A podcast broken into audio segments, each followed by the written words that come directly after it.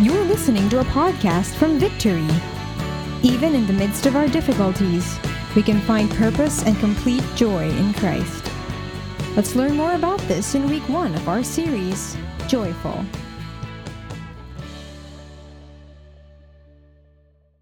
Yay! Hi, Victory Antipolo. Welcome to our on-site worship service. This is Pastor Erwin Balanay. I'm one of the pastors here in Victory Antipolo. This online worship service, again, I would always say this in the beginning of my preaching because I want to emphasize this, no? This online worship service is, specifically designed for those who can't still go out. Okay? Kung hindi pa ho kayo nakakalabas, This is for you.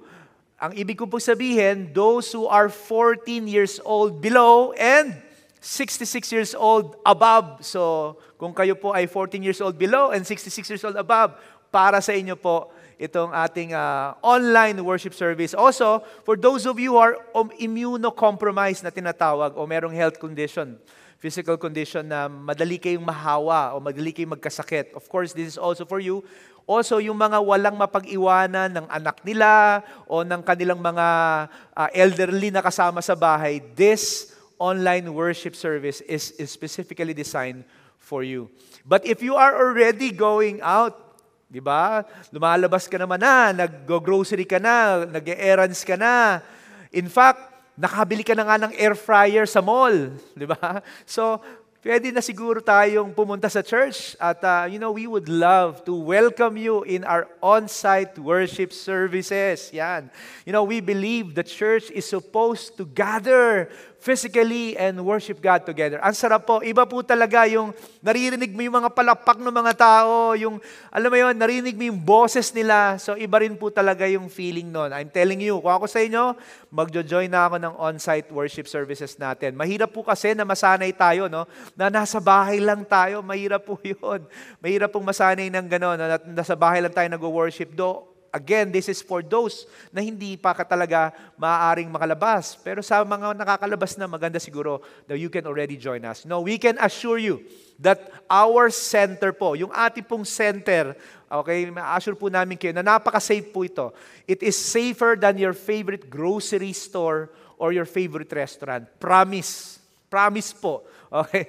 Mas safe po tayo diyan. And so hope to see you on our on-site worship services uh, every Sunday at 11 a.m., 1 p.m., and 3 p.m. And also, you know what?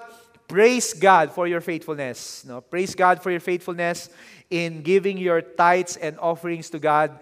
Uh, you can continue to give online. You can scan the QR code on the screen, or you can message us on our Facebook page if you need uh, further assistance. Kung talagang kailangan nyo po ng step-by-step -step na instruction, paano ba gawin yung online para na sa susunod mga panahon, eh, pinipindot-pindot nyo na lang or automatic na lang, no? madali nyo na magawa. So, you may contact us.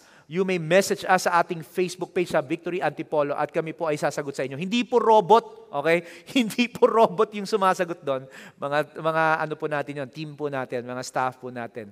And our church is also open every, hindi na lang po every Sunday, no? Every Tuesday, We're open every Friday, we're open and also every Sunday from 10 a.m. to 4 p.m. and we are here uh, to receive your tithes and offerings. No, pwede niyo po siyang i-drop dun sa ating tithes and offerings boxes. And also, you know, as a church, we value talaga discipleship. This is one of the things that uh, we cannot uh, afford not to do. No? Hindi po tayo, itong ating simbahan na hindi lang po nagagather ng mga tao na mga worshipers sa online or sa on-site. But we are here. We exist to honor God and make disciples.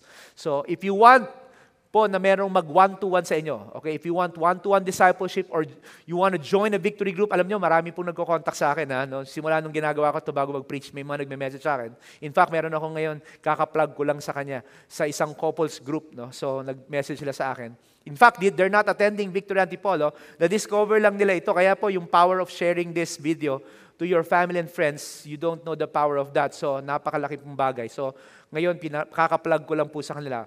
So I encourage you, if you, you, if you, if you want to be one-to-one, gusto mo may mag one-to-one sa'yo, lumago sa faith mo, or mag-join ng victory group, you want to grow in a, uh, in a group setting, contact me. Ako mismo, personally contact me. Okay, nandiyan yung Facebook page, uh, Facebook account ko. Pwede ka mag-personal message sa akin and ako mismo, ako mismo ang magko-connect, maghahanap ng victory group para sa iyo. I'm, I'm sure hindi naman kayo million, di ba? So kayang-kaya natin gawin yan.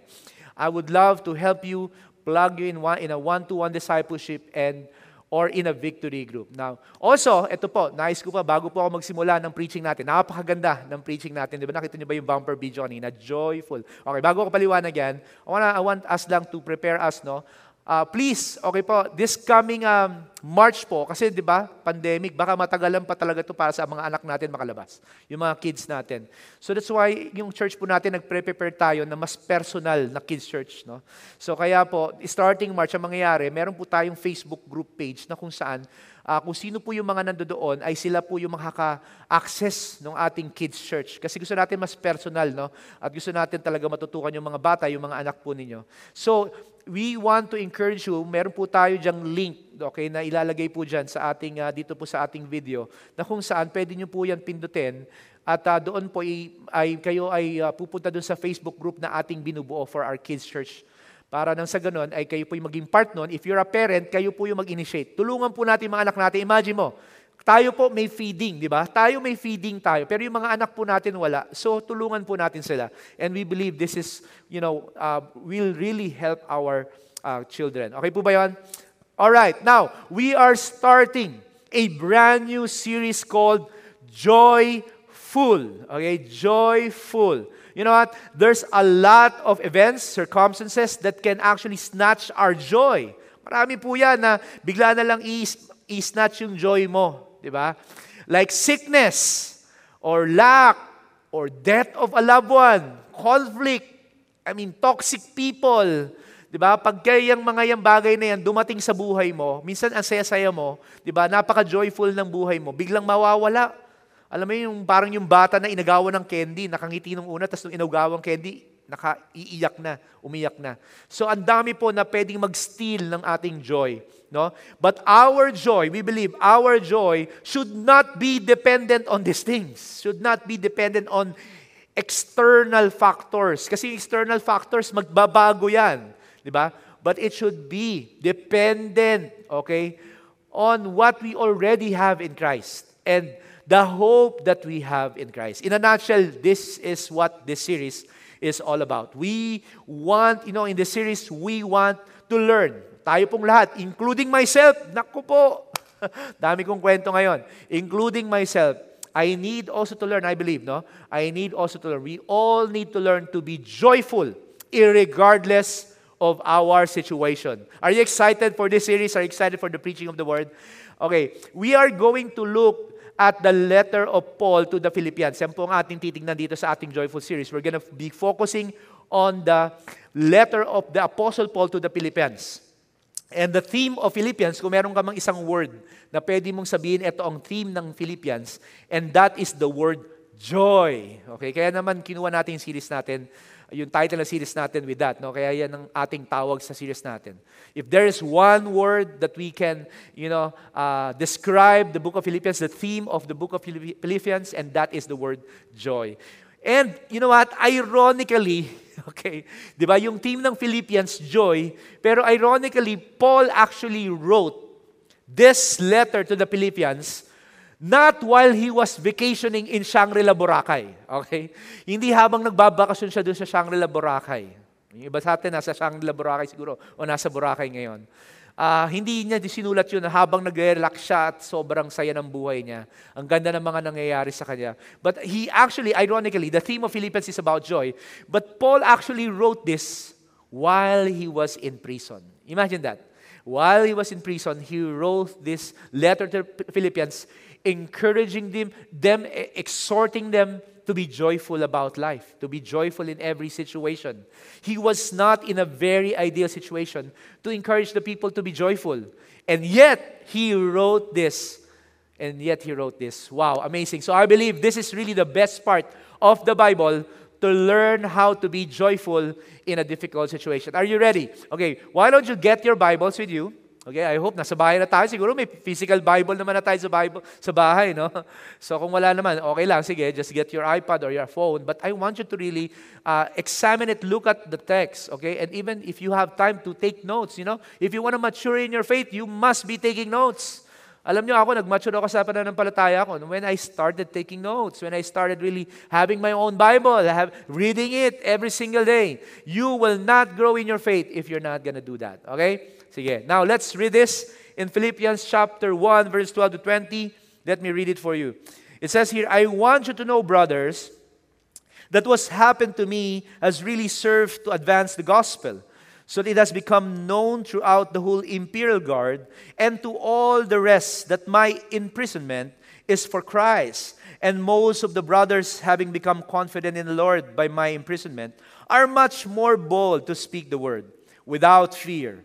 Some indeed preach Christ from envy and rivalry, but others from goodwill. The latter do it out of love, knowing that I am put here for love, uh, knowing that I'm put here for the defense of the gospel, rather, for, for former proclaim Christ out of selfish ambition, not sincerely, but thinking to afflict me in my imprisonment. Wow.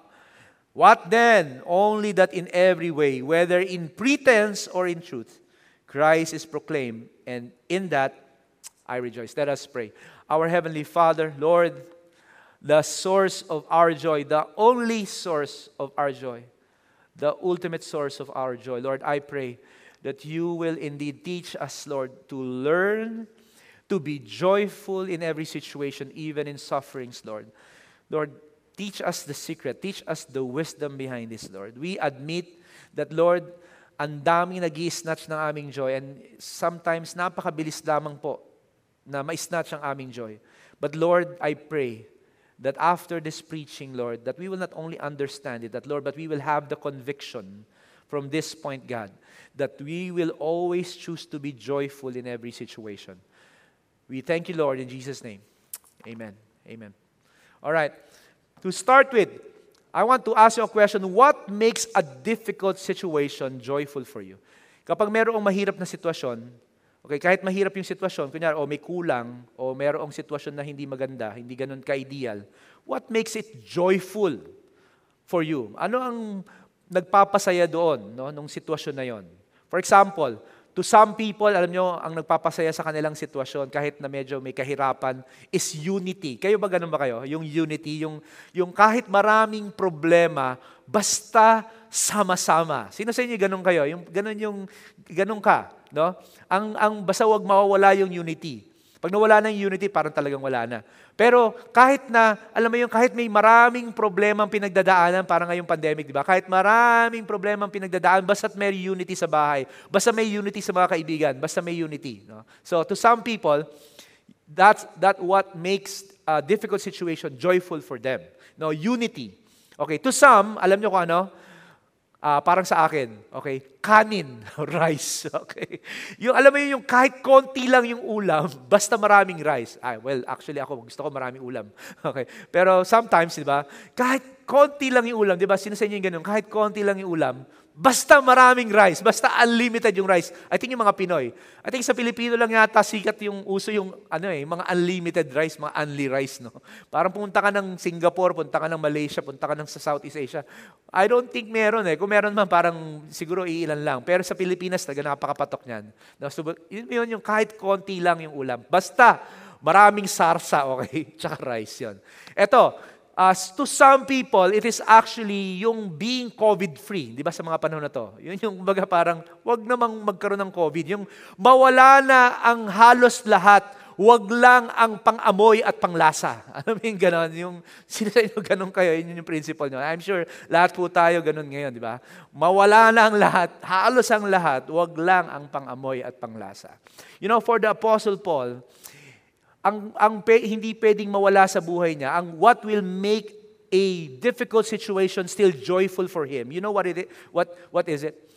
It is the gospel. It is the gospel. Grabe, ang lupit. It is the gospel. Alam niyo yung pag-aaralan natin ngayon, medyo ano to eh, sa totoo lang, this will really bring our faith into another level if we will apply this. If we will apply this with regards to suffering, being joyful in suffering, if we will apply this, we will learn to apply this in our life, yung faith natin mas mag-iibang level. Okay, mag magbabago po to. For the Apostle Paul, it's the gospel. Para sa kanya, kahit na kahit nagsasuffer, basta nag advance ang gospel. Ganun si, ganun, ang, ganun si Apostle Paul. Kahit nagsasuffer, basta nag advance ang gospel. Ganun lang kasimple ang prinsipyo niya sa buhay. Kahit mag-suffer ako, basta mag-advance ang gospel, I'm fine. That's the kind of faith the Apostle Paul has. And that's the kind of, um, you know, that's, that, that's his attitude towards suffering. That's how he, you know, he finds joy in suffering. Ganun lang kasimple ang kanyang prinsipyo sa buhay. That's what makes a difficult situation joyful to him. Unless we learn to suffer, listen to this, for the advancement of God's kingdom or for the glory of God, let's say, we won't really learn to be joyful in our suffering. Hindi natin talaga to matututunan. Until maunawaan natin, dumating tayo sa point na kahit nag-suffer ako, basta nag-glorify ang Diyos. Kung hindi mo matutunan sa buhay mo yun, wala, hindi ka magmamature sa iyong pananampalataya. Palaging may mag snatch ng joy mo. Okay, let's start with verse 12, doon sa binasa natin. Sabi yan, I want you to know, brothers, Paul said, that what was happened to me has really served to advance the gospel. Sabi niya, Paul experienced, di ba? Sabi ni Paul, I have experienced a lot of persecution, a lot of beatings. If you will read the book of Acts, meron dung point sa Listra kung saan siya'y binugbog to the point na binuhat na siya, halos patay na siya. So, da, iyan po ang buhay ni Apostle Paul. Yan po ang kanyang naging buhay after he surrendered his life to Jesus. The question is, ganyan ba ang buhay natin? o yung buhay natin puro tungkol sa sarili lang natin. Yan ba yung buhay natin? Meron ba tayong, natututo ba tayo, nagmamature ba tayo na kung saan yung buhay natin hindi na lamang umiikot sa ating mga pangangailangan? Kaya maraming tao malungkot kasi umiikot lang ang buhay nila sa kanilang pangangailangan. Pero yung mga taong masasaya, sa totoo lang, hindi umiikot ang kanilang ang buhay sa kanilang mga pangangailangan. In fact, uh, umiikot ang buhay nila sa maraming bagay, lalo na sa Panginoon, sa pagsisilbi sa Lord. Okay, sa pag-preach ng gospel, sa pag, you know, minister sa mga tao. Yung mga mag-asawa actually na away ng away, napansin ko, you know, as a pastor, yun yung mga ta- yun yung mga mag-asawa na yung buhay nila nakafocus sa kanilang isa't isa. Pero you know what, try to try to, you know, try to live out your faith. Try to preach the gospel together as a couple. Try to lead a victory group. I'm telling you, magbabago po 'yan. If you're a student, okay, yung mga estudyante natin dito, kung ikaw, yung, yung buhay mo, tungkol, puro na lang tungkol sa'yo, sa pangangailangan mo, sa gusto mo mangyari sa buhay mo, sa karir mo, sa, sa future mo, alam mo, mas lalo ka madedepressed, mas lalo ka malulungkot. Pero subukan mo na mag-reach out ka sa classmate mo. Subukan mo ipag-pray yung classmate mo. Subukan mo i-preach yung gospel sa classmate mo. I'm telling you, you will be happier. You will be joyful. You know, Paul experienced a lot of persecution, beatings, and even imprisonment. And he's and, and sabi niya, he's so glad to share to the Philippians, sumusulat siya dito, that they, all of these things, lahat ng kanyang naranasan, kahit na uh, yun ay pambubugbog o masakit na mga karanasan, sabi niya, I'm happy, I'm glad to report to you, to tell you, to share to you, that these things all led to the advancement of the gospel. Grabe. Para sa kanya, yun ang kanyang kasiyahan. Kahit ako'y nag-suffer, if that led to the advancement of the gospel, you know what? I'm fine. I'm happy. That's where I find my joy. How about us? Do we find our joy in that idea? That, you know, through our sufferings, na-glorify ang Diyos? Sabi niya sa verse 13, so that it has become known throughout the whole imperial guard, sabi niya, and to all the rest that my imprisonment is for Christ. Sabi ni Apostle Paul, alam niyo yung mga imperial guards, yung mga nagbabantay sa akin? Okay? Ngayon, alam na, ngayon, kilala na, na si Kristo. Alam na nila, na-preachan ko na eh. Dahil napunta ako dito sa kulungan, na-preachan ko ngayon yung mga imperial guards. And all of them, they know why I'm here. They know that I'm not a criminal, sabi ni Apostle Paul. They know that I'm not a criminal. They know that I'm here because of my, my love, my passion for the Lord Jesus Christ. Because of the love of Christ. So naging testimony ngayon yung buhay niya, yung kanyang suffering naging testimony sa mga sa mga imperial guards. Ganun po ang naging effect ng kanyang suffering. Kaya sabi niya, ang joy ko yung sa suffering ko, mag-glorify si God, makilala si God. Kaya yun ang kanyang, yun ang dahilan niya bakit merong siyang joy sa suffering. And sabi niya sa verse 14, and most of the brothers, sabi niya, having become confident in the Lord by my imprisonment are, much more bold to speak the word without fear. Sabi niya, hindi lang yung mga imperial guards because of my imprisonment, nakakilala sa Panginoon, alam nila yung dahilan ba't ako nandito. But also yung mga iba nating kapatiran, sabi niya, yung mga ibang kapatiran, yung mga ibang uh, mananampalataya, mga ibang disciples, have become confident in preaching the gospel. Kasi nakita nila yung confidence niya eh. So sabi niya, masaya ako na itong aking suffering nagdulot ng lakas ng loob dun sa mga ibang believers. See? Nakita niyo yun? Yung, ang saya niya na kahit na naghirap ako dito, nabugbog ako, na dito ako sa kulungan, eh kung ibig sabihin naman ito, naging malakas yung loob ng mga ibang believers sa pag-preach ng gospel. Sabi niya, I'm happy. Masaya na ako. Wow. You know what? Until we become like that, man, hindi tayo magiging masaya sa mga sufferings natin. Hindi, lagi tayong magmumukmok, lagi, tayo, lagi tayong magse-self-pity sa ating mga sufferings. Until we come into that point of maturity. Uh, you know, many believers, sabi niya, marami naging bolder sa kanilang pag-share ng faith. And that is because of my suffering, sabi niya. In verses 15 to 18, sabi niya dito, nilagay, nilagay pa niya sa susunod na level. Sabi niya, Some indeed preach Christ from envy, okay, listen to this, and rivalry, but others from goodwill.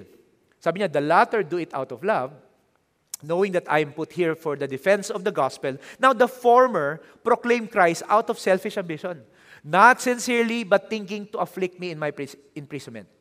What then? Only that in every way, whether in pretense or in truth, sabi niya, Christ is proclaimed, in that I rejoice. Let me explain this to you. Sabi niya, well, sa totoo lang, may mga ibang mga kasama tayo. Okay, sabi niya, uh, they, they preach the gospel with the right heart. Pero meron din tayo mga iba, sabi niya, may mga iba, they, they did not you know, preach the gospel with the right heart. Actually, they preach the gospel with the wrong heart, with the wrong intention. Ano yung intention, sabi niya doon? Sabi niya, yung iba, nakipag-competence sa akin, siguro na-insecure. Na-insecure sa ginagawa ko, parang nagpapasikat daw ako. So, parang na-insecure. So, ang ginawa nila, para hindi lang, hindi lang ako yung, alam mo yun, makilala na as the Apostle Paul, sila rin, nag-preach na rin. Ginaya nila ako, nag-preach na rin sila. Sabi niya, you know what? Kahit na kung minsan yung mga intention nila parang mali, pero dahil na-preach nila yung gospel, alam mo, masaya na rin ako. Okay na? Sige na.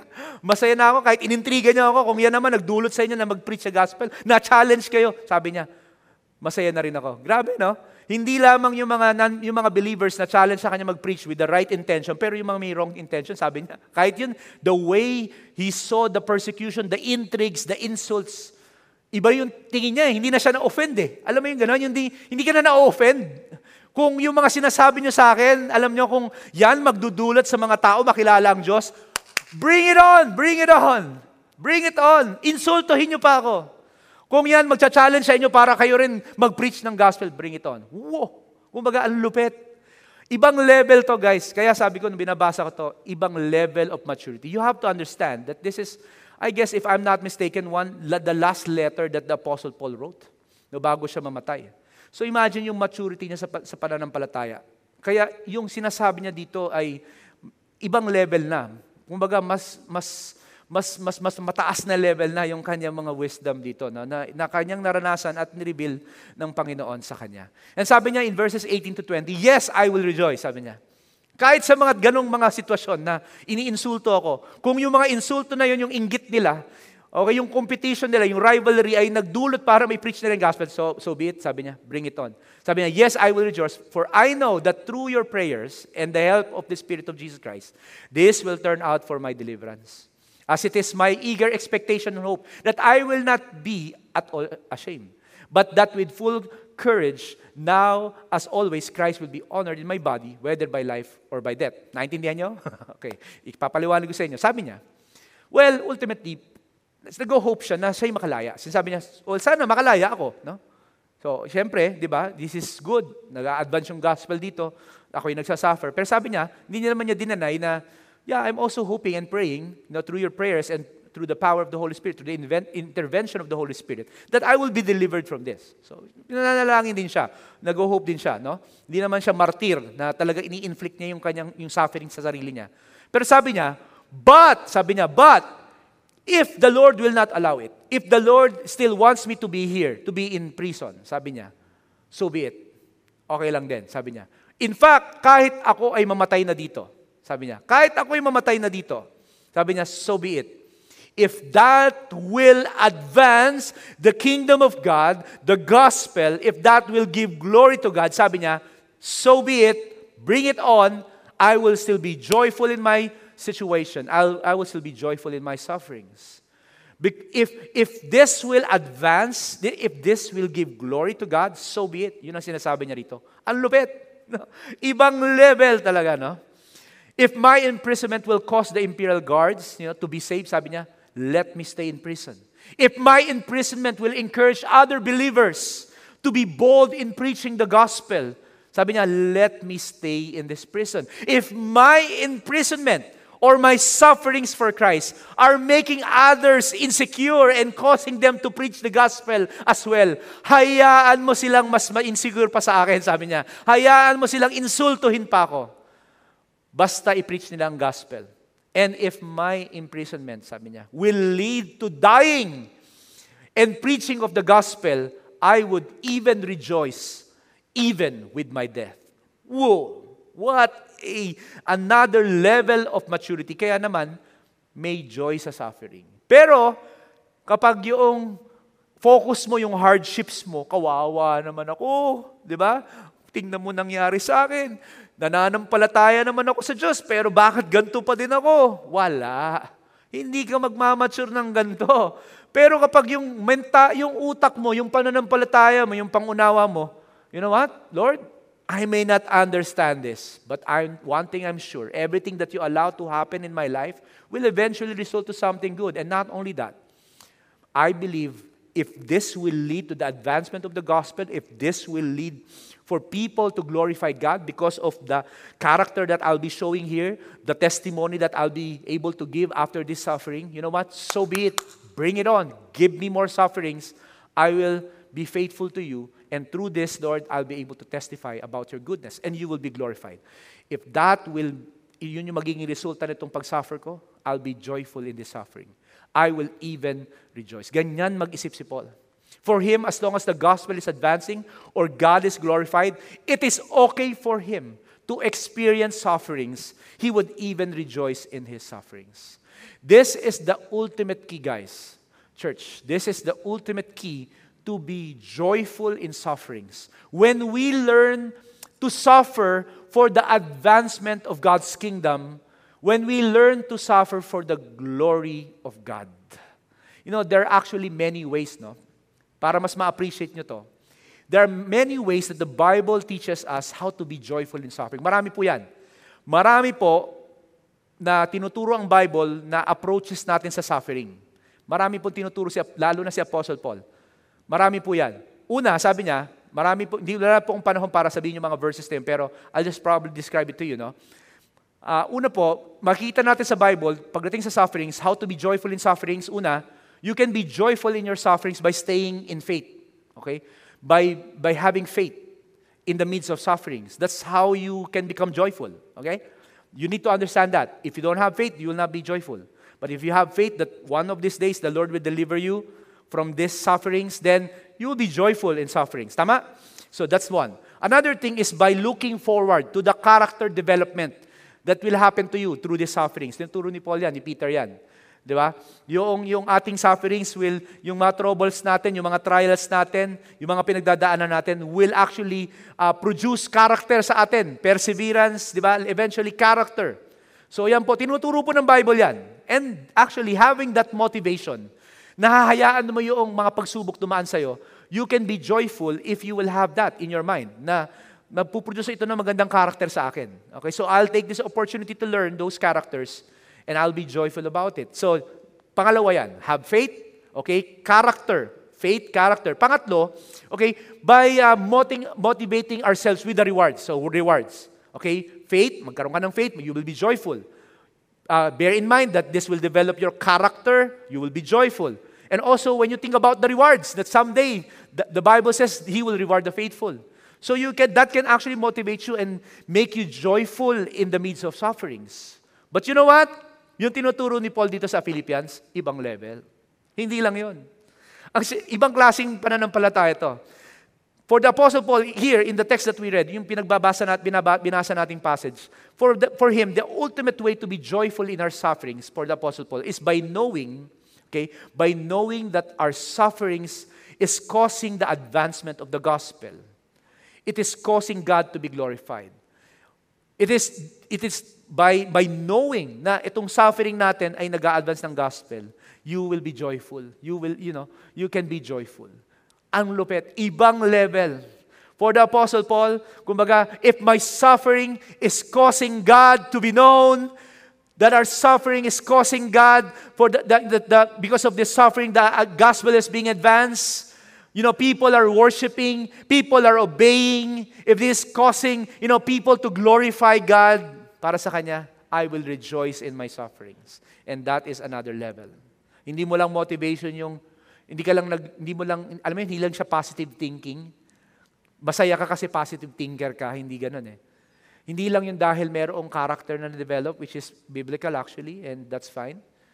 Nothing bad with that. Pero hindi lang yun eh. Hindi lang yung reward, hindi lang. Sa kanya, basta nag-glorify si God, sapat na yun. I can be joyful in my sufferings. Kahit wala akong ganto, ganyan, if God will be glorified with this, you know what? I'm fine. If through this my testimony will be known, and through my testimony, people will know God, will surrender their lives to the Lord Jesus Christ, God will be glorified in my life, in my sufferings, so be it, bring it on para sa Kanya. Ganun ang kanyang, kanyang principle.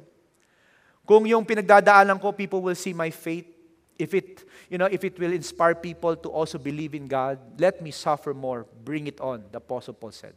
You know, we will be joyful in sufferings when we learn to suffer basically with Christ. Ito ang tinuturo niya dito, eh, suffering with Christ. Kanina, pakit ako ng antipolo, you know, uh, nakita ko may mga naka, naka-maroon, tapos na mga parang gown, tapos sila'y nadoon pa lang sa baba eh, nang sumulong, paakyat pa lang. Siguro ngayon, baka hindi ko alam kung nandiyan na sa taas, nandiyan na sa katedral, no? Pero may buhat-buhat silang krus. Sabi ko, parang ang layo pa naman ng mahal na araw, di ba? Ang mahal na araw ba tawag doon? Ng Holy Week, no? So, pero sabi ko, yan ba yung sinasabi, yan ba yung ipipreach ko? Kasi paakit ako dito para mag-preach eh. Sabi ko, yan ba yung sinasabi ni, ni, ni Paul na to suffer with Christ? You know, I realize, I don't think so. Kasi yung suffering na yon, they do it for their salvation. They do it for themselves. Pero ito hindi eh. Save ka na. Save ka na. Wala ka ng problema sa kaligtasan mo. Pero you're suffering with Christ. Because you because you know how important it is for the people to know about Him. That if itong suffering ko will contribute to the preaching of the gospel, to the advancement of the God's kingdom, then I will do it. Kung yung pagbibigay ko, dahil sa pagbibigay ko, nahirapan ako sa buhay, medyo kinapos ako, alam mo, so be it.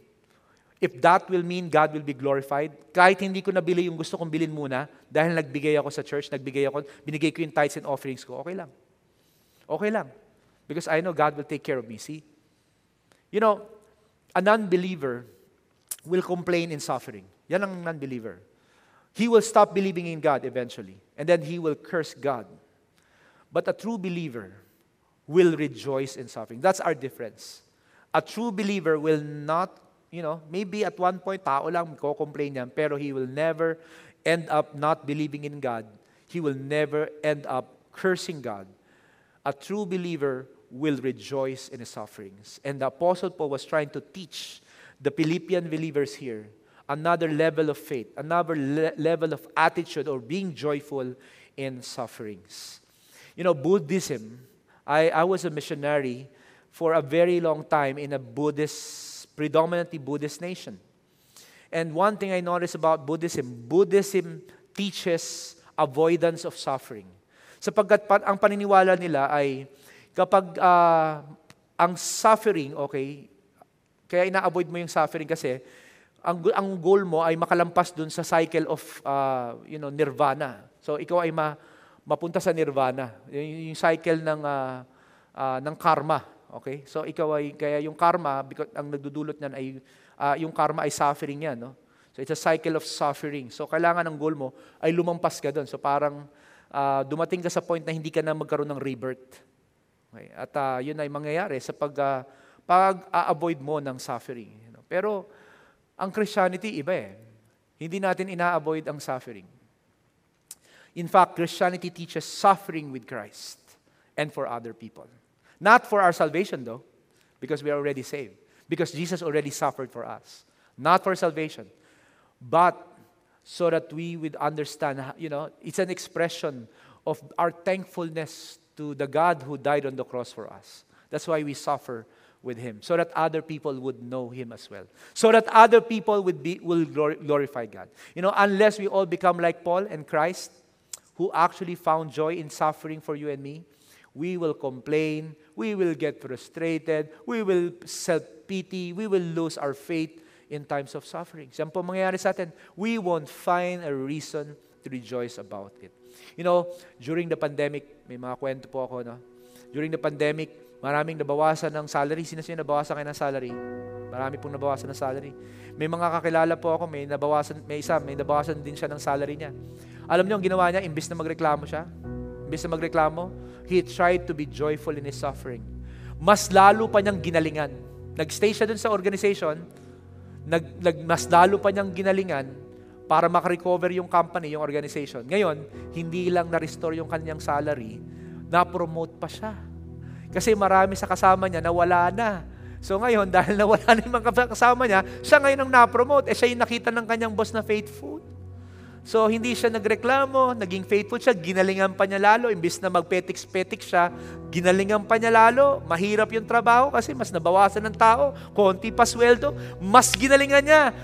Ginawa niya, mas nag-enjoy siya dun sa suffering. In-enjoy niya yung suffering. And nakita yung character lumabas, he became, you know, he was promoted. Ngayon, he was not just in a position, uh, meaning a better position, but he was now in a better position to preach Christ because of his testimony, because of his good character, because of the good character that actually was developed in the suffering. See? So that's ito yung sinasabi ni Paul eh. If this suffering will lead to the glorification of God, to the advancement of, of God's kingdom, so be it. So be it. Alam niyo, may isang estudyante, umiyak siya. Hindi kasi niya maintindihan yung parents niya eh. Labo ng parents ko. Sino sa mga estudyante kayo? Ang labo ng parents mo, kaya lang katabi mo ngayon. labo ng parents ko, hindi maintindihan, hindi magkaintindihan. Ano ba ang ginawa niya? Imbis na magalit siya sa parents niya, imbis na mainis siya, imbis na mag-away sila, imbis na magrebelde siya, you know what, what, what she did? She tried to find joy in her suffering. Pinag-pray niya. Pinag-pray niya yung parents niya. Tapos inintindi na lang niya, sinake off niya, inintindi niya.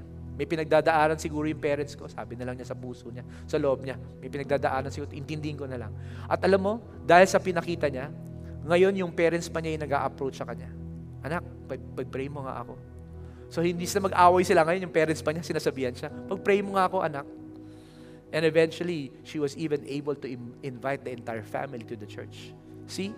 See the value of finding joy in your suffering you know, simply because you want God to be glorified, it's a choice. It's a choice. It's another level of faith. Ang motivation mo, hindi lang para, alam mo, hindi ka lang naniniwala na, Lord, madideliver mo ako dito. Lord, may mga karakter ako madidevelop dito. Hindi na lang yun eh. Para sa'yo, if God will be glorified, you know what? I will choose to glorify God in this suffering. Because for me, masaya na ako mag-glorify si God. Masaya na ako basta mag-glorify si God. That's why, I, that's why yun yung reason ng mga tao na to kung bakit nakakahanap sila ng joy sa suffering. Because they want God to be glorified in their sufferings. You know, I know a couple, di sila magkaanak. Ang ginawa nila, nag-adapt sila. Well, hindi naman sa hindi sila naniniwala na sila yung magkakaanak na kaya sila nag-adapt. No, they still in faith. Actually, eventually they did. Nagkaanak sila na sarili nila. Pero you know what? They chose to find joy in that situation na hindi pa sila magkaanak. By taking care a child who needs actually a Christian home. So kaya pinalaki nila yung bata and eventually, no, lumaki na yung bata at became a fine lady and in her wedding day, you know, this adopted uh, child or lady, she thanked yung kanyang parents, no. She thanked the Lord first and then she thanked her parents for adopting her, for giving her a Christian family environment. Grabe, no?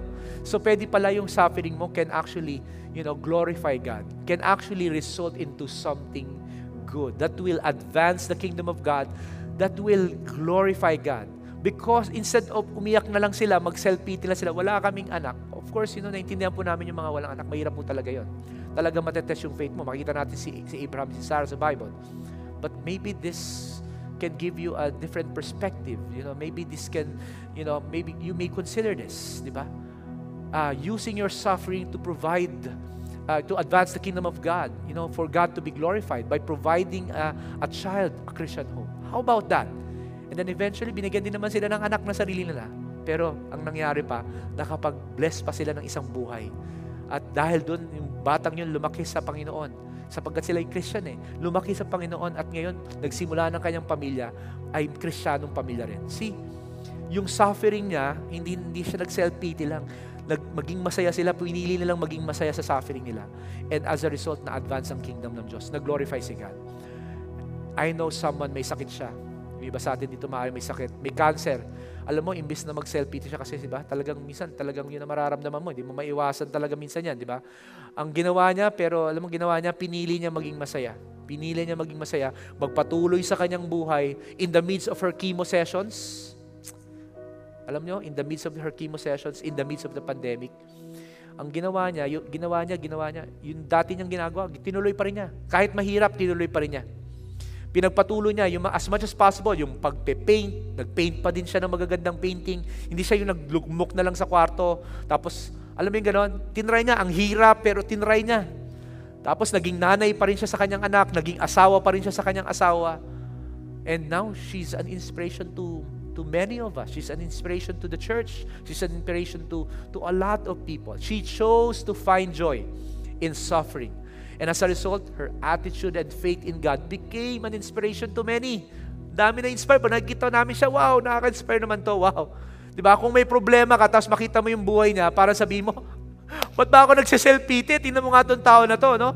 Nagpe-paint pa, ganda pa ng mga painting, tapos lagi pa nakangiti, tapos alam mo yun, patuloy pa rin siya sa buhay niya. Parang, grabe naman tong tao na to. Di ba? So, ibig sabihin, yung suffering niya, because pinili niya maging masaya sa suffering niya, kasi ang intention niya, hindi lang ma-overcome yung suffering, pero intention niya, if this will advance the kingdom of God, if Christ will be preached, will be honored, I'm gonna enjoy the suffering. I'm gonna find joy in this suffering. You know what? Until we learn to say, listen to this, until we learn to say, kahit mag-suffer ako, basta mag-advance ang gospel at mapapurihan ang Panginoong Diyos we will never experience joy in suffering. We can only be joyful in our sufferings when we learn to suffer for the glory of God. Did you get that message? We can only be joyful in our sufferings when we learn to suffer for the glory of God.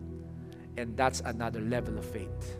That is another level of faith that Paul was trying to instill into the hearts and into the minds of the Philippian believers.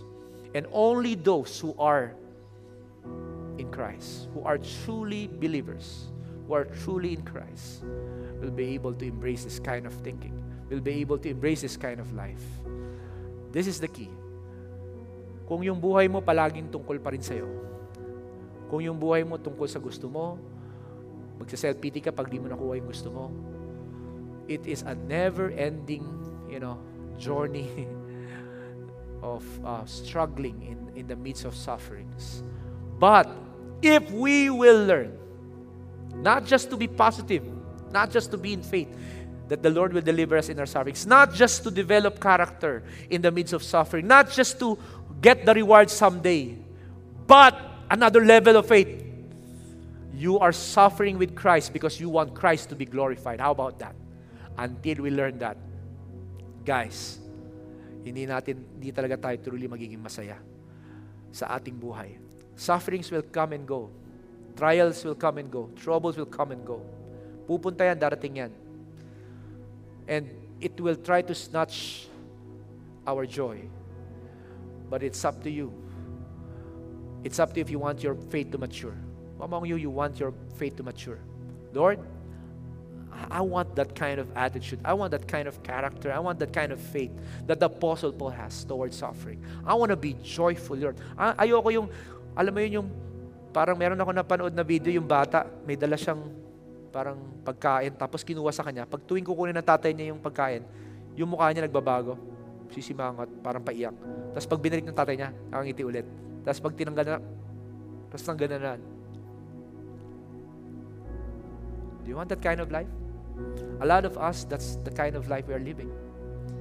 Kahit na kay Kristo, pag tinanggal yung pag tinanggal yung ano, yung sakit, ay ah, yung yung health, pag bumalik, nawala yung pera.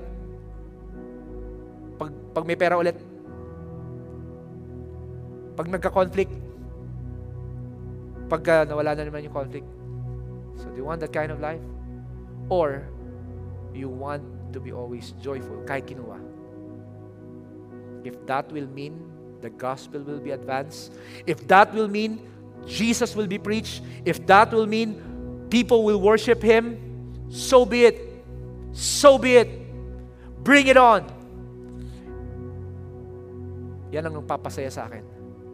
Magiging masaya ako dyan. Kung ang Diyos ko, mapupurihan. And I want us to have that kind of faith. That is my prayer. You know what? That is also my prayer for myself. While preparing for this message, I go, wow, what a revelation, Lord. I, you know, I've read this passage before, ah, but I've never seen it in that way. I think Paul was not just trying to encourage them that the Lord will deliver them in their in their sufferings, but Paul was teaching them in you know in the last moments of his life. Paul was trying to teach them a another level, a superior, a an elite kind of faith. And that is to be joyful in sufferings because we know if if we know that the gospel will pass through this magiging masaya ako dito. Magsasaya ako dito. Kahit mag-suffer ako basta mag-advance ang gospel basta mapapurihan ng Diyos sa sufferings na to. Dahil nakita nila yung pananampalataya ko nakita nila kung sino ang Diyos sa buhay ko kung papaano ang grace ng Lord gumagawa nag-ooperate sa buhay ko I'm okay with the suffering I'll be happy Can you just bow your heads right now? Among you hear your, you are like that, no? Yung parang pagka, andaling mas-snatch nung joy mo. Sino sa inyo? If you just be honest, you know, you know who you are. And I want to pray for you right now, kung ganun ka. Kung ikaw yung tao na yun.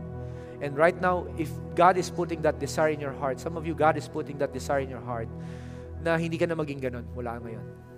I don't want this to be just another preaching, but I want this really to be transforming preaching. No? Nakakalungkot naman kung another preaching lang to. I want this to be a transforming preaching. And I believe God, the Holy Spirit is touching you right now.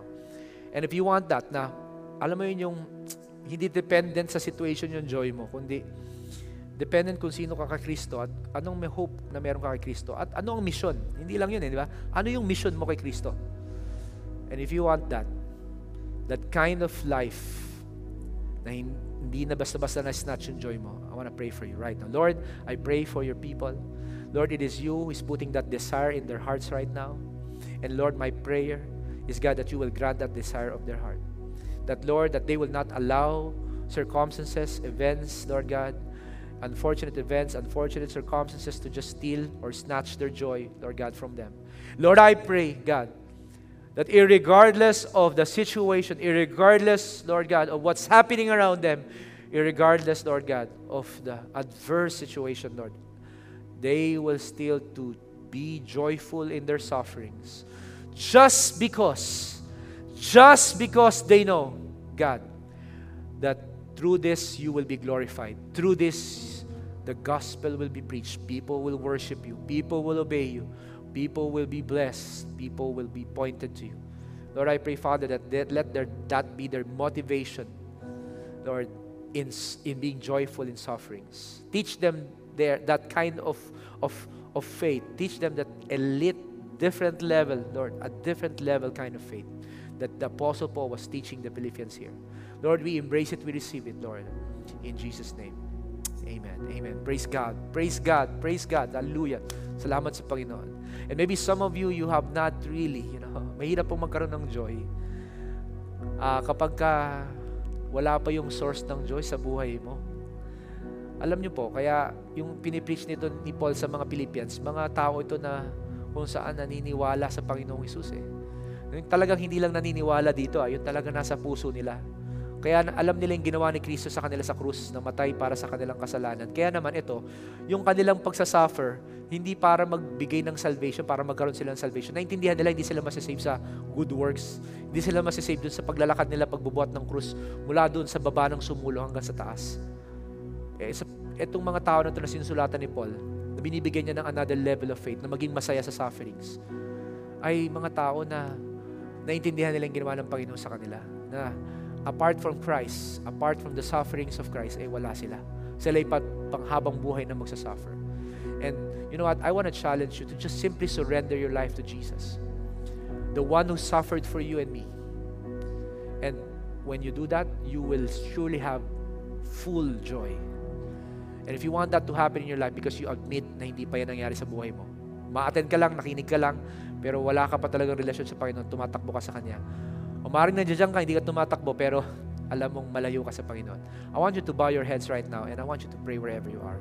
And pray this prayer with me. Lord Jesus, thank you for dying on the cross for my sins. Salamat, Panginoon, sa pag-suffer mo sa akin, Panginoon, sa aking mga kasalanan. Alam ko naman yan, narinig ko na, pero Lord, hindi ko talaga pa naintindihan until now.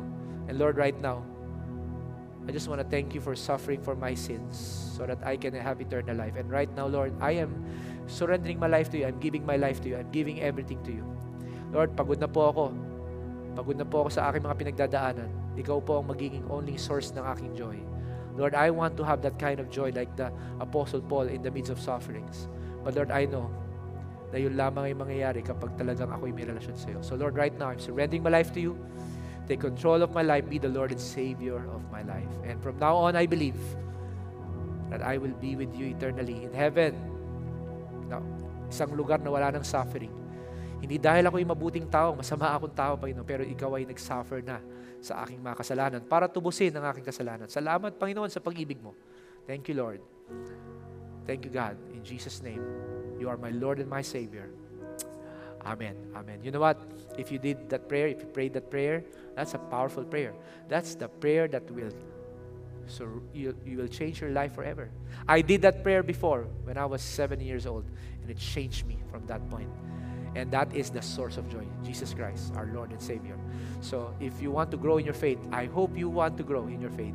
Please contact this number on the screen, and we would love to send someone, you know, to connect you with someone who can help you explain more the decision that you have made.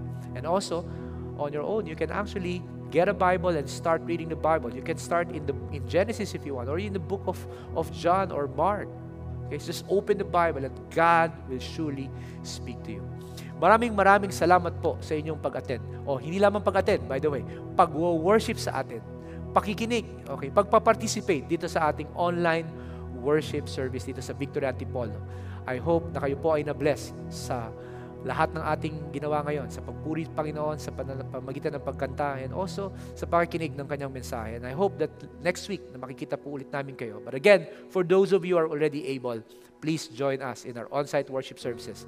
Before we end, can I just pray a prayer blessing for all of you? May the Lord bless you and keep you.